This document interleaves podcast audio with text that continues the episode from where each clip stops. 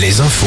Avec Morgane Juvin, bonjour. Bonjour Arnaud, bonjour à tous. Un an après le début de l'invasion russe en Ukraine, des réfugiés et citoyens français se sont mobilisés hier dans le Grand Ouest. Une mobilisation pour la paix. Ils étaient peu nombreux, 300 à Rennes, moins de 200 à Brest, Poitiers et Vannes, moins d'une centaine à Tours, Nantes, La Roche-sur-Yon et La Rochelle.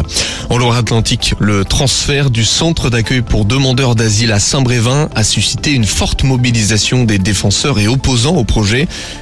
Opposants dénoncent la proximité d'une école avec le centre d'accueil.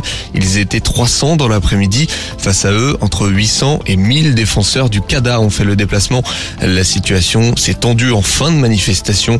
Les manifestants pro-CADA ont été dispersés par des tirs de lacrymogènes.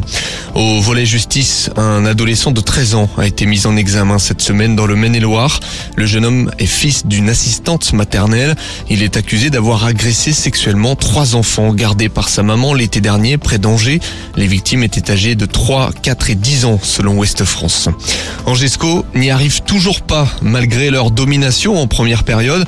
Les Angevins se sont inclinés 3-1 hier face à Lyon. Pour le coach, le plan B de la Ligue 2 doit être envisagé. Une division en dessous, trois défaites, défaites de Niort, Laval et Guingamp.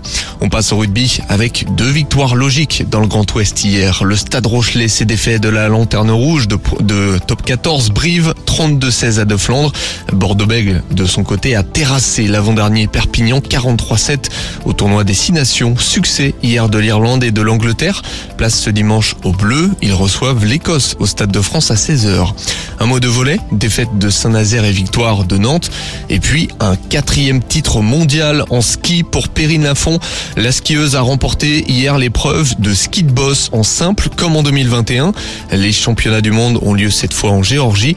La française aura l'occasion d'aller chercher un cinquième titre ce midi en boss parallèle. Voilà pour l'essentiel de l'actualité. Restez avec Arnaud jusqu'à midi sur Alouette.